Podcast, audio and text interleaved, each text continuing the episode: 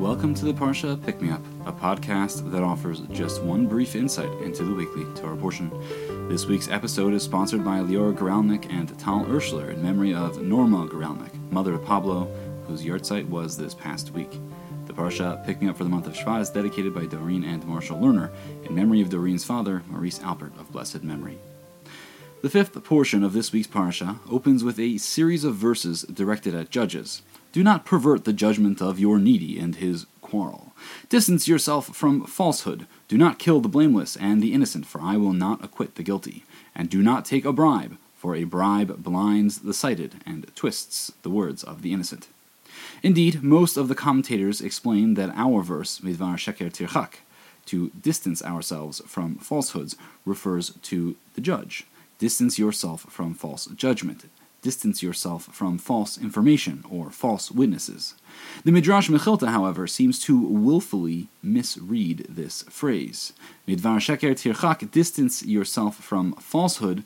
This is a warning to those who speak negatively about others.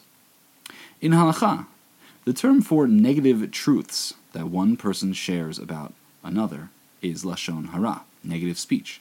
So midvar sheker tirchak distance yourself from lies refers most expansively not only to judges and witnesses, but to anyone.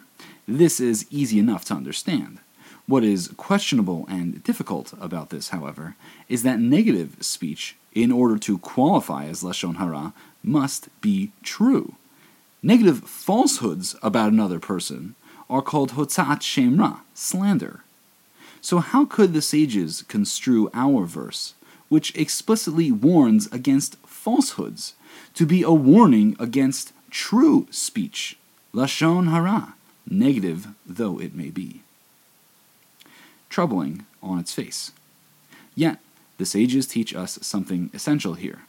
There is, indeed, an important distinction between slandering falsely and speaking negatively in a truthful manner.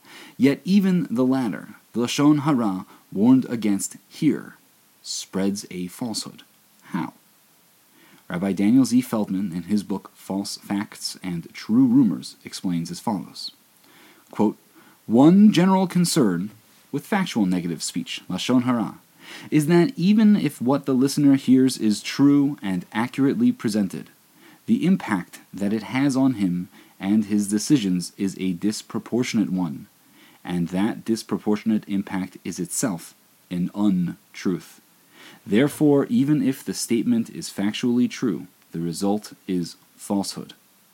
For example, Ruvain may tell Shimon that Levi is a poor mathematician. This may be true so far as it goes. No doubt, Shimon may be wary of getting into business with Levi. Yet, perhaps Levi is not in a line of work that involves numbers. Or perhaps he employs someone reliable to ensure that his ideas are workable. A true fact, then, can easily lead us to emphasize and focus on the incorrect thing. This itself being problematic, this itself distancing us from the true nature and reality of things. Our job, then, is not only to avoid direct falsehoods, it is to avoid an imbalance in emphasis, even on the things we know to be true. Distancing ourselves from falsehoods includes not only getting the right facts, but getting the balance and the whole of the facts right.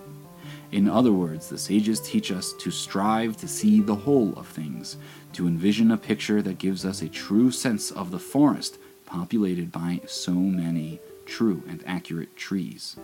When we see the whole of things, when we can properly bring what we know together in a cohesive picture, then we can say, Midvar Sheker Tirchak, we distance ourselves from falsehood. We are truthful people. Thank you so much for joining me for another episode of the Parsha Pick Me Up. This week's episode is sponsored by Leora Goralnik and Tal Urschler in memory of Norma Goralnik, mother to Pablo, whose yahrzeit was this past week. The Parsha Pick Me Up for the month of Shvat is dedicated by Doreen and Marshall Lerner in memory of Doreen's father, Maurice Alpert of blessed memory. Please reach out to me at rabbi at uosh.org to share your comments. Please come, dive, and learn and spend some time with us. And please share this episode with anyone who might enjoy it.